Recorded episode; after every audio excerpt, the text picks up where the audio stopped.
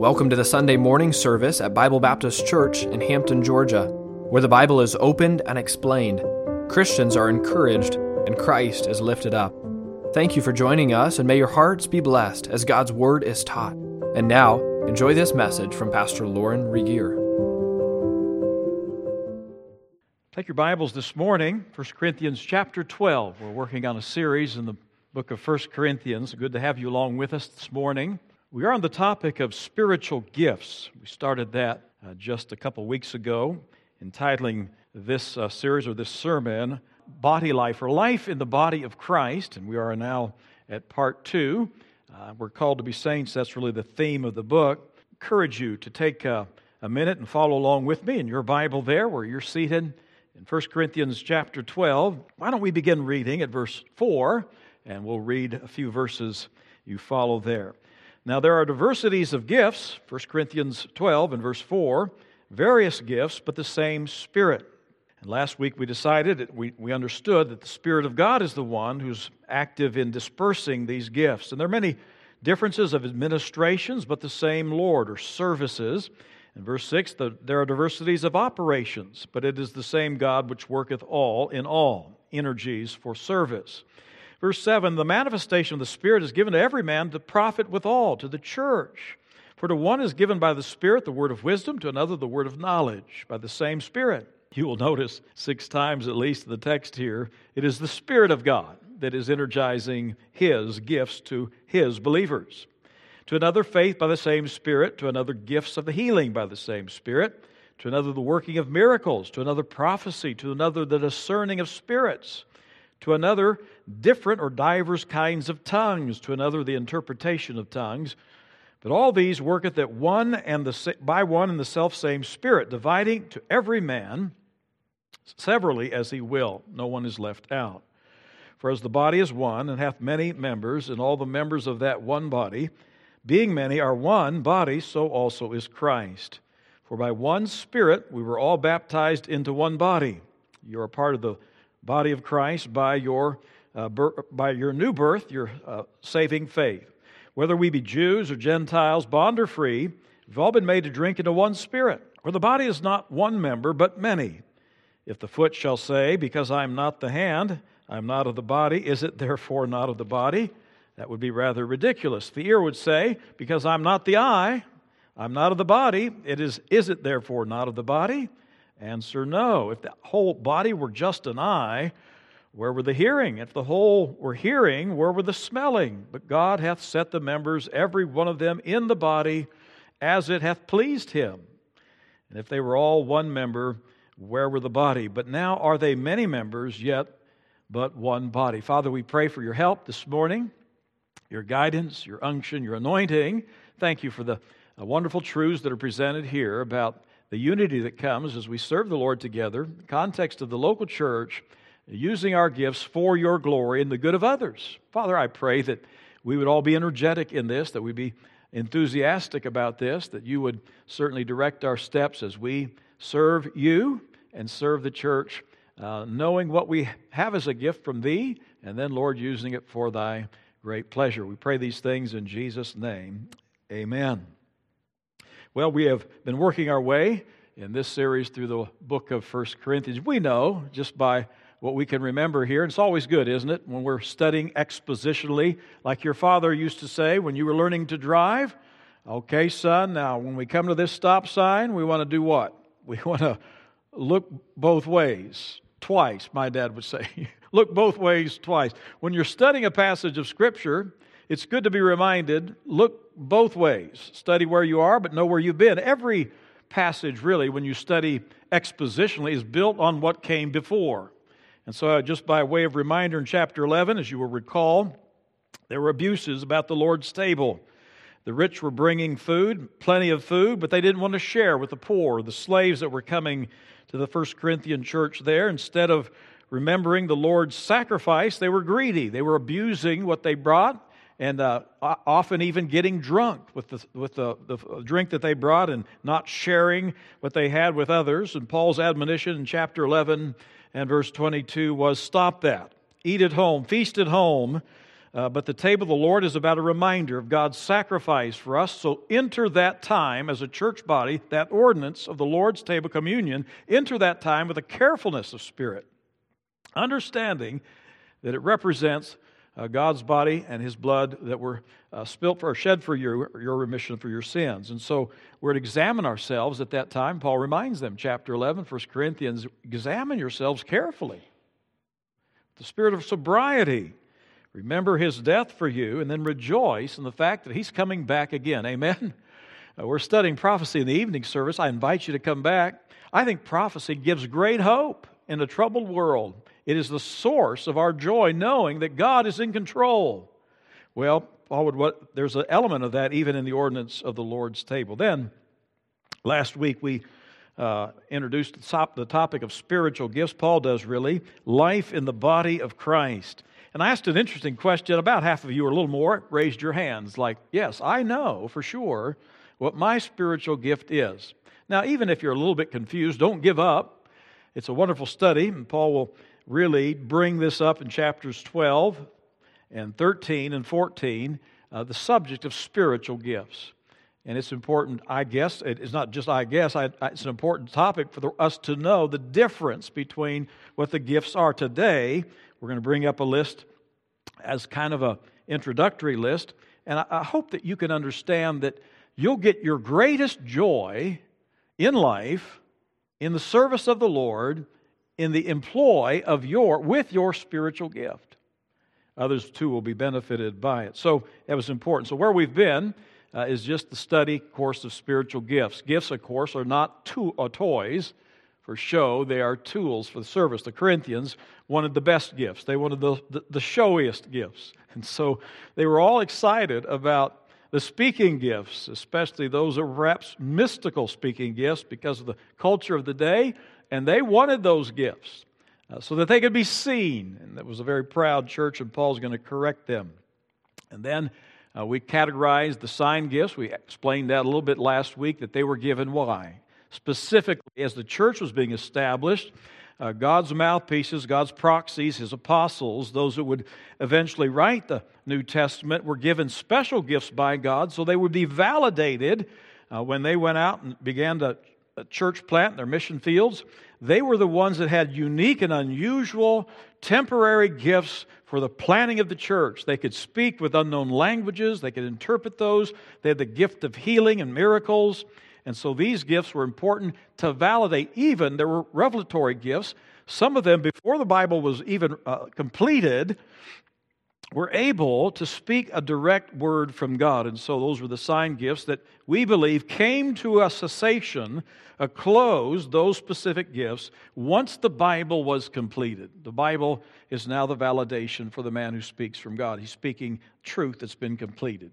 So sign gifts were important in that day. Remember, the book of Corinthians was written about 50 AD, 55 AD while the church and there was many of the books that had not even been completed or written at that time so sign gifts were in operation at the time of First corinthians then service gifts we'll talk a little bit more about that for the employee within the church helping one another to grow in grace speaking gifts again these are the gifts god gives to some to exposit, explain, and teach the Word. These are three categories. And last time we met together, we talked about a couple things. First of all, God's gifts are given to every one of you who are believers. No one is exempted. You think, well, I just scratch your head. I, I just don't think I, I can do anything. I, I don't think I don't think I have a gift. Well, God, without exception, gives to all of his children a gift to use, sometimes more than one, within the context of the church.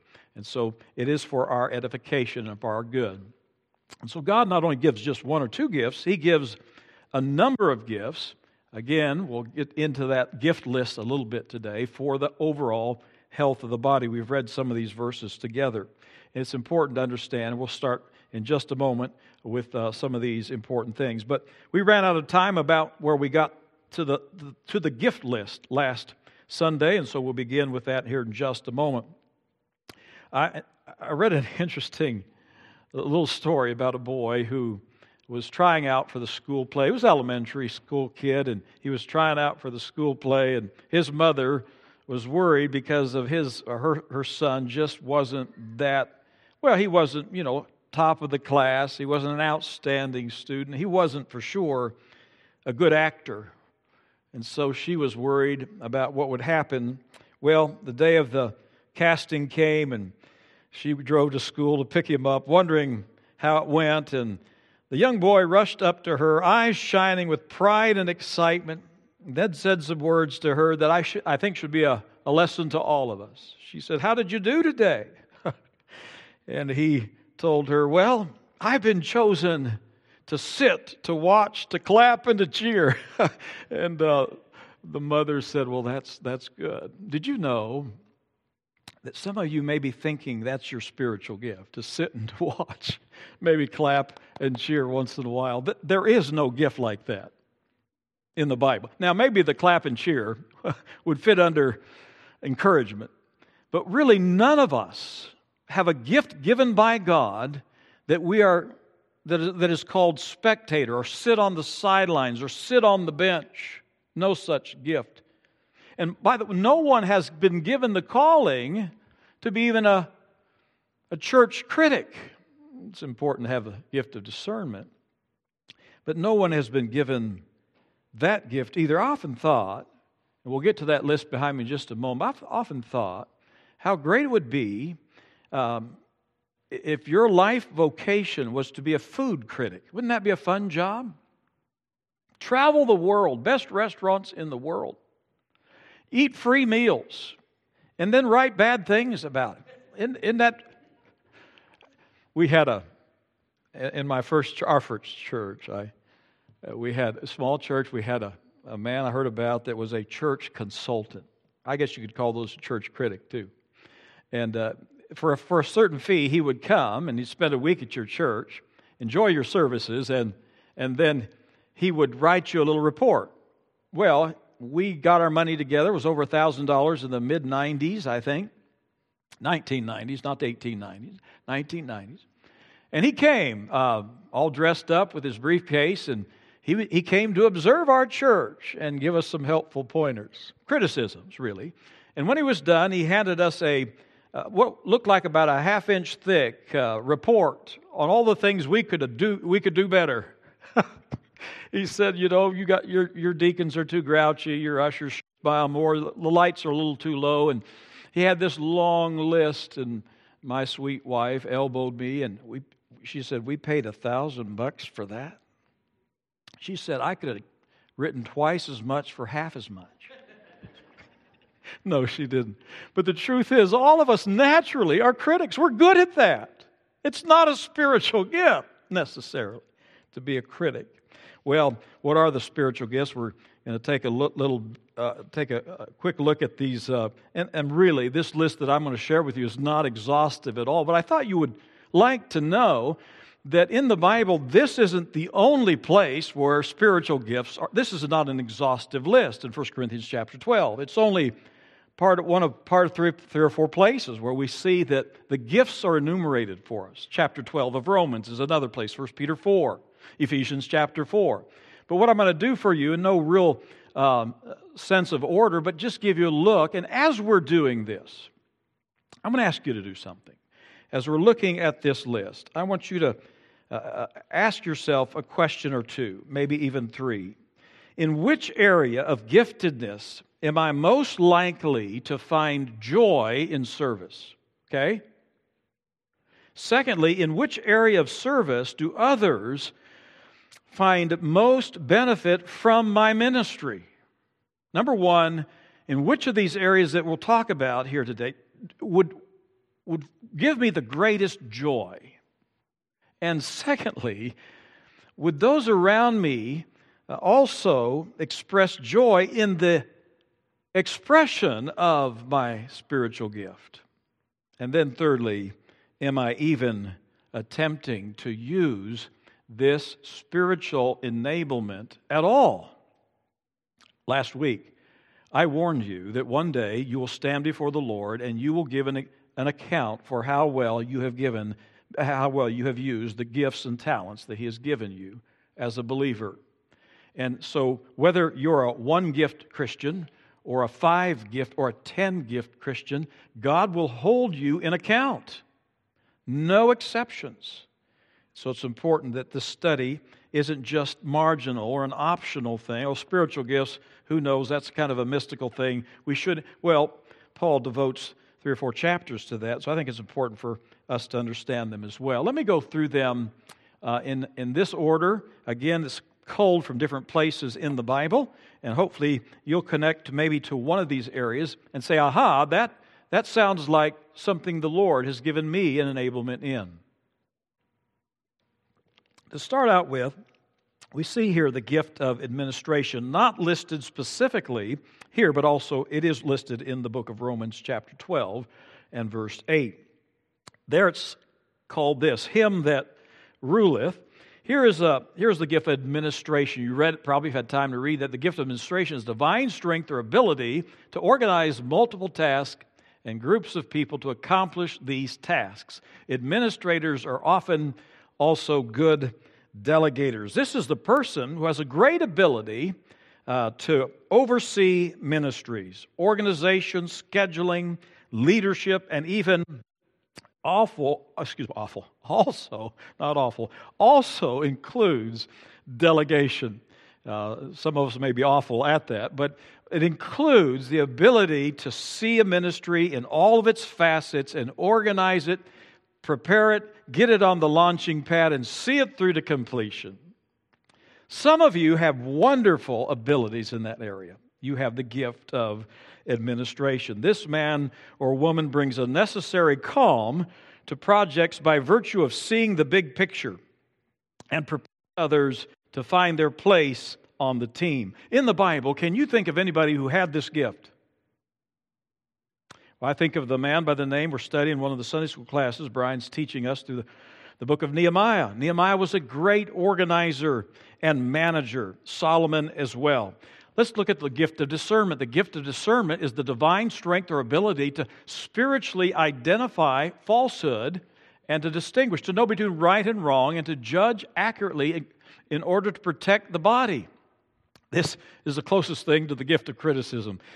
Positively, it's the ability to see right and wrong, the, the, the, the, the delineations, the differences. Boy, I'm struggling today. The differences between right and wrong, and to be able to bring corrective measures into, into force or into play in order that there is this sense of biblical discernment. We need that today, don't we? Some folks uh, certainly would not be that discerning in their choices, and many people are church critics, church gossips, church grumps, but not discerning Christians. They know how to apply truth in such a way to solve problems. Can you think of anybody in the Bible that had the gift of discernment? The, the man called Daniel in the Old he's not a church member per se, but Daniel in the Old Testament was known as a solver of difficult problems, discerning person. There are others on there are other gifts on this list. Evangelism. Some of you are wonderful at sharing the gospel boldly. It's the strength or ability to help non Christians take necessary steps to become born again believers. There's often a divine boldness in this. In our church, I could name a few people. Anytime you start naming folks who always are remiss because there's people you're going to miss or leave out. But in the Bible, can you think of those who were able to boldly profess Christ in such a way that their witness was effective and fruitful? Well, quite a few, right? Come to mind. I think of the evangelist Philip and Paul and Stephen, and you could uh, add to that list many other names. 1 Corinthians chapter 12 verse 8 we see the phrase the word of wisdom. See that in your Bible? What does that mean? In Paul's day, and in, the context of 1 Corinthians, that gift included revelatory information from God Himself that were, uh, that, that, were words of wisdom given by God directly to these men. I call them apostles who started or founded the church. Words of wisdom. From, in fact, in those days, I mentioned this earlier, these men, special, unique men called by God as church planners, and before the Bible was written, they were able to receive words of wisdom from words of knowledge and wisdom from God Himself. And they would say, if they had this gift, the sign gift in the, in the New Testament, Yesterday, God spoke to me. And if they were validated by the signs of an apostle, you ought to listen to that, especially if he could do other, had other signs, the gift of miracles and so forth, healing. God validated during the time or before the time that the word was completed. And you ought to have listened to that. Now, today, let me just warn you all if you hear a preacher on TV or you visit a church and they say, Well, last night, dear people, God spoke to me in a dream. I had a revelation. Often you'll hear a preacher just say that. God's just given me a word for the church, and it's very specific. And it's out of, it's ex scriptura. It's outside of the truth. And it's just a, and you wonder, where did he get that? Usually, by the way, what you hear a preacher say that, grab your wallet and run, right? It's usually a word about how much money you ought to give him and it's, a, it's not really a word from heaven at all. We have a book that's self authenticating, self validating, and if a preacher today says anything's from heaven, it ought to match the Word of God. But Paul's day, the Word of wisdom did include that uh, revelation directly from God. And uh, such truth today comes from the Word of God. Teachers and preachers who expositionally open the Bible carefully, faithfully, properly, and fully give us the sense of Scripture. That's what word of that's where wisdom comes from and helps the body. This gift helps the body to grow closer to Jesus Christ. It is a primary gift, and Paul certainly had this gift. And I'm sure every good, godly Bible teacher, I'm thankful for the Bible teachers in our church. Amen uh, all the way from elementary all the way through to the adult classes, people that are careful with the Word of God. In Paul's day, there were great teachers like Apollos and Peter and others, well uh, gifted by God to take His Word and make it applicable to the church. There is the gift of exhortation, a divine ability to strengthen, comfort, urge others to action through the written or spoken word and biblical truth, or it should say, which includes biblical truth. So these are important things. And then we see faith. The gift of faith is a divine strength or ability. Now remember, always impose those questions I asked you to think about as we began. Which one of these areas do I find myself uh, perhaps most carefully leaning towards in terms of my spiritual gift? Where do I find the greatest joy in the exercise of this? And do others around me corroborate with that or see that in my life? The gift of faith, this is more than just saving faith. If you're a believer today, all of you, Ephesians 2 8 and 9, have been given the gift of faith. But there's more to this gift than that. This is the person, could be a man or woman, that has an exceptional measure of faith. Sorry, but I don't know what's going on. If, if you brought a candle today, be ready to use it or a flashlight or a cell phone. Uh, but if you have the gift of faith, pray now. No. This is an unusual measure of faith that uh, allows you in difficult situations. We were talking about it even in Sunday school this morning. Nehemiah had the gift of faith. Uh, others, uh, Paul, the apostle, on that ship that was sinking in the Mediterranean Ocean, stood up and he said to all, all those scared, given up folks around him, they said, Listen, it's, it's going to be okay.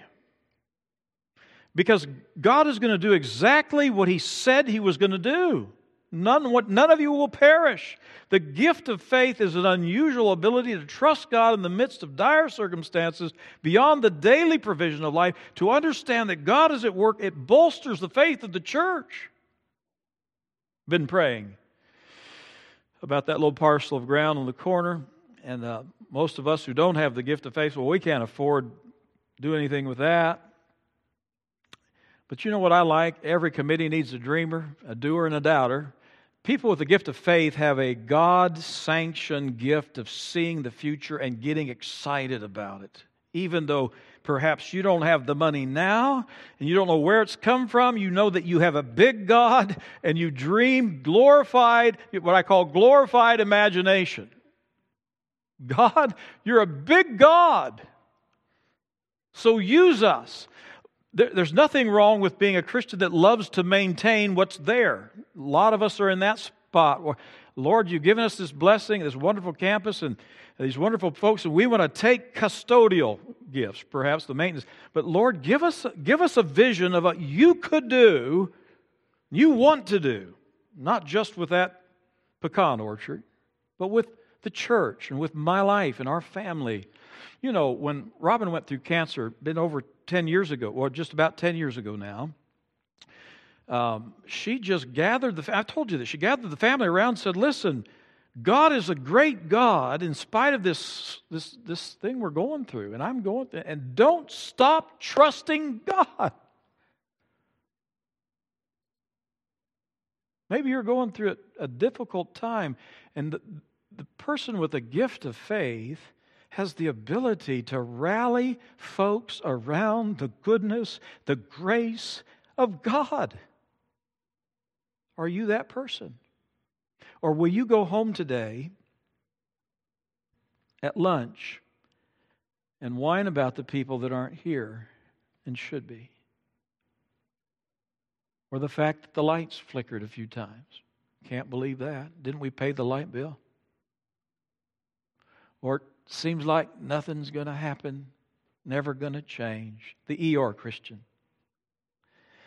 God give us some folks that have the gift of faith. Let's move on. The gift of giving. Isn't this a great one? All of us like to be around people that have this gift. Well, we need faith at the crisis. We need faith at the crossroads, faith for the future, faith in our families. But the gift of giving is a wonderful thing. And all of us, I'm sure, could name someone that has benefited our lives because of this gift. I told you about those when I went to college that sometimes were anonymous, were just a blessing to me. Chuck Swindoll, when he went to Dallas Seminary, told, t- tells the story about some men or a man that really helped him with this spiritual gift. He says, When I was at Dallas Seminary, God used a man in my life and the lives of 10 other men at the school at the time. Howard Kane was his name. He chose to underwrite our complete tuition. Don't you love that? Absolutely unsolicited. Each time tuition came due, there was a check in the mail. He said, I remember one time he came to Dallas, got all 11 of us together, and said, I want to, I want to give you guys, let's go downtown for a minute. So he drove downtown with all of us. After a sandwich, he took us several blocks away to a men's store, and inside he suited us all up in new suits, new sport coats, one fellow after another. He sat there and he just beamed. He was happier than we were. He wasn't wealthy, but there was something inside of him called the spiritual gift, the grace of giving. And he enjoyed giving things away. You, know, when you, you say, I've got the gift of receiving. Do you know that when you have this spiritual gift, and I know some folks that have it, you give without any desire for recognition, any plaque on the wall. Eh, no, you just give. And when you give, it is just that blessing. It is, you just can't help, it just beams up inside of you. Usually, when you are um, in the employ, the exercise, or the articulation of your spiritual gift, you have such great inner joy in the exercise of it. You're not counting how much money do I have left? You're just saying, well, that was a blast to give away that money, knowing that God will resupply. The gift of giving. Spiritual gifts are designed for service. They're a spiritual endowment from God for serving others in the body. All right, what about helps or service? I guess all the gifts really would be called service gifts, but if you've got really this gift, I couldn't help but think about those yesterday. We had a team of folks that were here, I'm all ages, serving all over the campus, moving mulch. And as a pastor, it's always fun, and I appreciate Taylor, who's um, kind of organized that. The gift of administration he was uh, uh, uh, displaying yesterday. But it's neat to see folks of all ages just on the team serving all different corners, shoveling mulch and spreading it out and and you could tell who had the gift uh, of true gift of service or helps because they were smiling and singing and whistling. And the rest just kind of were grouchy about it because their mom told them, You got to get up and help the folks over there. I'm just kidding about that. Everybody had a good, sweet spirit about that after they ate a donut or two, but it's, it's a blessing, isn't it? It's a blessing to see a true servant of God. They're not whining about it. If you have the gift of helps, whether it's whether you're in the spotlight cleaning or dusting in the corner in the dark hallway in the back it, with nobody watching, there is just a song in your heart about service and helping. That's your gift. Now, all of us need to work on all these areas, but, but, but you'll know what your spiritual gift is when you just enjoy it. And I'm so thankful for the team that was working around here. You know, I, I haven't on purpose mentioned a lot of names, uh, but this is an easy one. Um, most, and, and I know I'm going to leave people out, but I'm just going to name a few, okay? And you could do the same, right, in our church? People that have the gift of helps, right? I mean, it just jumps to your mind as true servants. Here's just a short list, and um, we could have a very long list, but uh, they're not concerned about rewards or recognition. Uh, Wright Garbett was working all morning with us, and I'll sometimes drive over here at the weirdest hours, and Wright will be over here cleaning, working.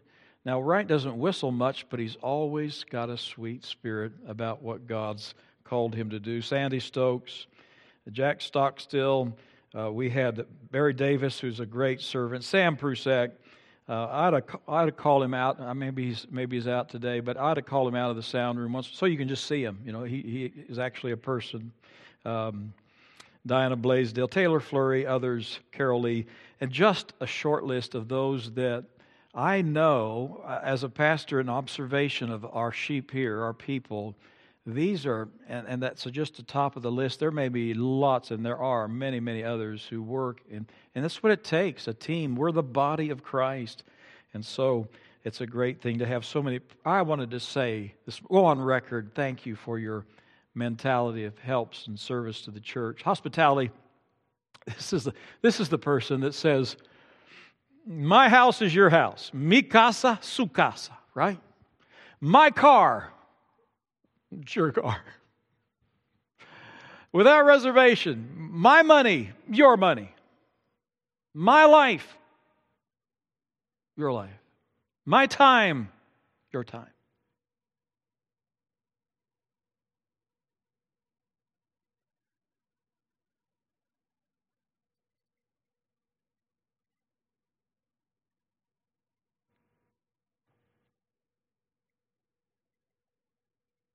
So many times we are wrapped up in our kingdoms. But seek ye first the kingdom of God, and these things will be added to you. We have uh, we are living in a generation of folks that would value above all else their weekends and their time and their money, and their life. And God has called us simply to lay all that down and, like the house of Stephanus, sacrifice, put our necks down for the good of others. Some of you have the gift of hospitality. You make wherever you go a welcoming environment for others to enjoy the display of the grace of God. I wonder if this gift might not be a gift all of us could work on and be a great open door to greater growth here in our own ministry. Interceders, I'll just quickly finish our list here. Are you an interceder? We had a man by the name of Claude Stage in our first church that when you asked Claude to pray, let me just read this first of all. The divine strength or ability to stand in the gap, praying for others, uh, believing God for profound results, generous in prayer time, true prayer warrior Claude wouldn't just say, "Well, okay, I'll, you know, I'll pray for you. Thank you for sharing that. I'll pray for you." But you knew that when Claude uh, asked you that, he would go home and he would get on his knees and he would invest time in interceding for your your, your needs. And he knew that that that he only not only knew the need, he knew the God who could supply. And he would spend time before God just slow walking that burden hand in hand with God. Just, you, know, prayer, I think, in, I don't think most of us can even tie our shoes in prayer, really. But think of Enoch who said, Lord, more than anything, I just want to take your hand and just walk with you until I learn of you and your burdens.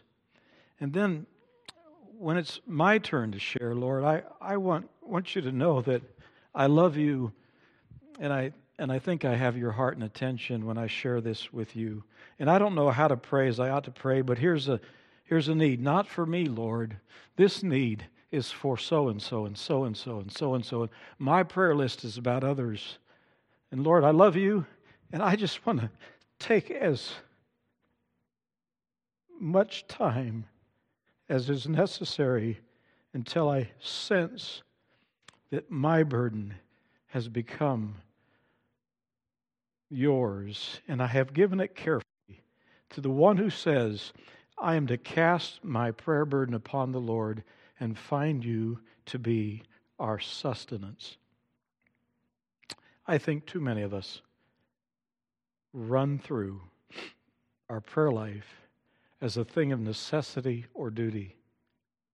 And when we get to heaven, the Lord will have to say to us, I sure appreciate all those prayers in thanksgiving for those three meals a day that you offered all your life, but I did not hear from you outside of that. The interceder is one who says, I'll pray for you, and does. He takes the prayer burden before the Lord, spends as much time on the Emmaus Road as necessary, as necessary until his heart is burning because he's close to Christ. The interceder, he is practicing prayer by petition, by patience, and by passion. And you know his heart is one who will truly pray. Leadership is simply this that says, I, I've got the ability to influence others. It's a gift, really. I know where I'm going. I have a purpose, uh, a spiritual purpose that's God directed, and I have the ability to coalesce around me or to bring to the, the need or the, the vision. I have the ability to influence others who get on the team and follow the direction God has put in my heart. Joshua is one of those for sure in the Bible. And it's a wonderful thing to be uh, to have godly leaders. Every dad should have, to some degree, this spiritual burden. Mercy, this is the guy or gal who has the ability to feel empathy and care for those who are hurting in any way. Uh, I call it good spiritual bedside manners. You want a, you want a visitation pastor who is a, has a heart of mercy. And certainly in the Bible, Barnabas was one of these who could simply come, to, come into your attention, listen to your need, and your, your eyes are locked on because the heart is locked on. And he listens carefully until your burden has been shared and it's become his. And he's actually empathetic. Your pain in my heart. And I'm going to carry it with me. I love you. And I mean it. And I'm here to take whatever time is necessary to listen, to hear you, to pray with you, to be concerned. The gift of mercy. That's not always found in women and not men. It should be shared equally by Christians. Pastor, shepherd, uh, this again is found in Ephesians chapter 4. This is the shepherd nature, the custodial, heart caring, a flock caring nature of the true shepherd. It's one of the titles for the Lord Himself, someone who is a spiritual caregiver saying what is best, timely, necessary for the health of the body or the flock. Prophet, um, we, we think of the Old Testament prophet, and that's fine. Uh, they spoke uh, actually words of God uh, by God's direct revelation to the people of Israel. What does it mean then in the church in this dispensation of grace? Well, obviously, in the time of transition, but the sign gifts were still in place, the prophet again had that unique unction and ability to speak the very words of God to the congregations in the early church and the founding of the church. But as we get further down the road in the idea of dispensation of the church, age of grace, we find that a prophet has a special ability to look you in the eye and tell you words without hesitation that you need to hear. He has a, he has a divine ability to confront with truth. He knows two things. He knows his time is short, and he knows your time is short, so he has the rare ability to almost like an emergency room worker assess the problem, diagnose the spiritual issue, and give you the medication or the surgery needed without a lot of small talk. I'm not saying he's harsh, uh, but you do not want your EMT, your emergency worker, to talk to you about your grandchildren when your leg is cut and bleeding, right? Put a tourniquet on me and save my life. And we have a lot of folks in the church, right, who are just playing around because they're too nice. is that possible? We don't get to the. Your life is in a mess. And the reason it's in a mess, and I'm going to say this in love, is because you're not walking for God. You're playing around instead of working. You're messing around. And you need to get back to the truth. And here's how you do it. And you've got to do it today. Perhaps there's somebody in this church right now listening to me, and you've heard the gospel a thousand times, but you're just doing this.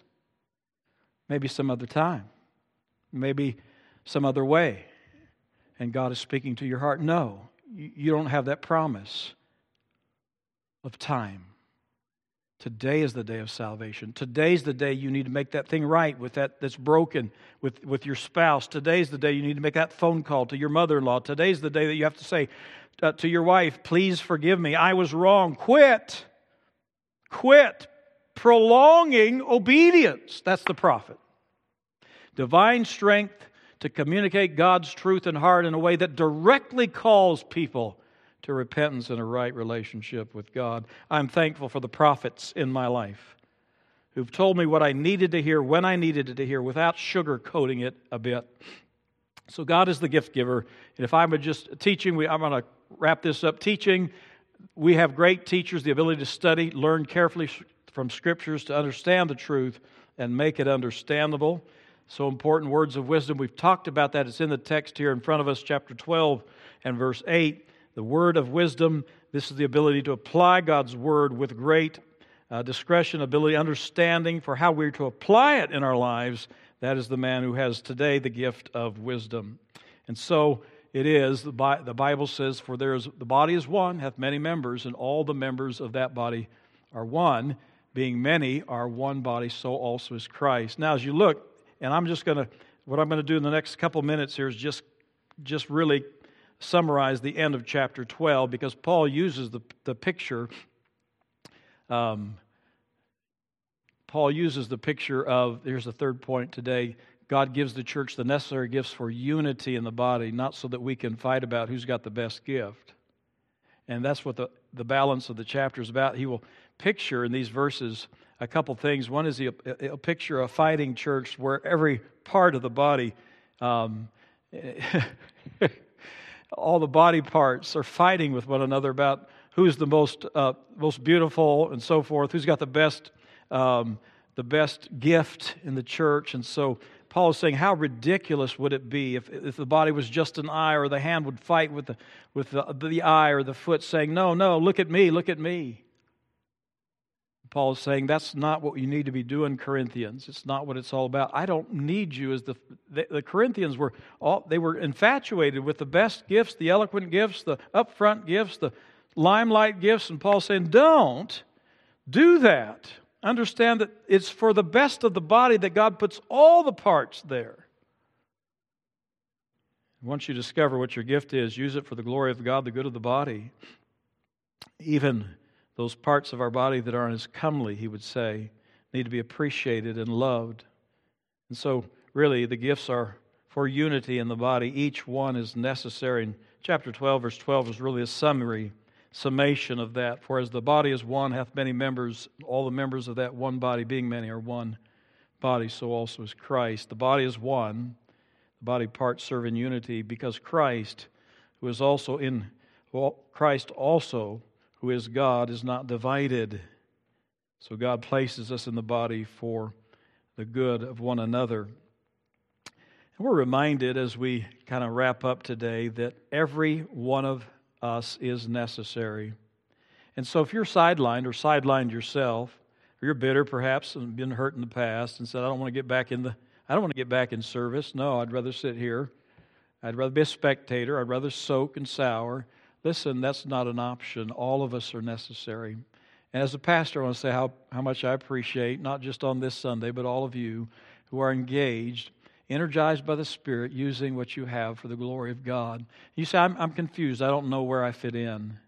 Come see me, and I'll help you figure that out.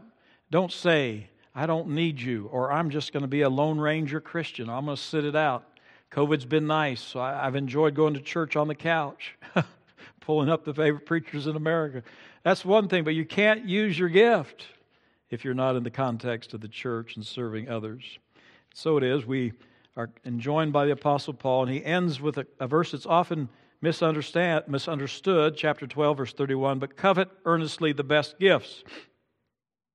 It could be in the Greek, it could be rewritten here for your understanding, a little clarity.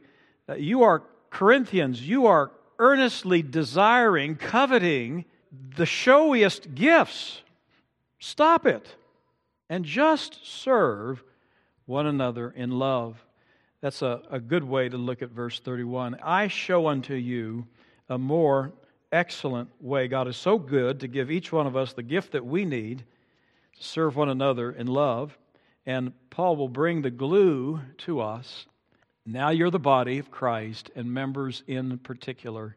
So important to appreciate the fact that your gift is absolutely vital in connection to church service and uh, the good of one another. Hope you're using it for the glory of God. We'll continue on with this theme, Lord willing, the days ahead. Father, thank you. For the. thank you for joining us today. Please tune in each week for new messages from Bible Baptist Church in Hampton, Georgia. Until next time, may the Lord bless you and keep you and make his face to shine upon you.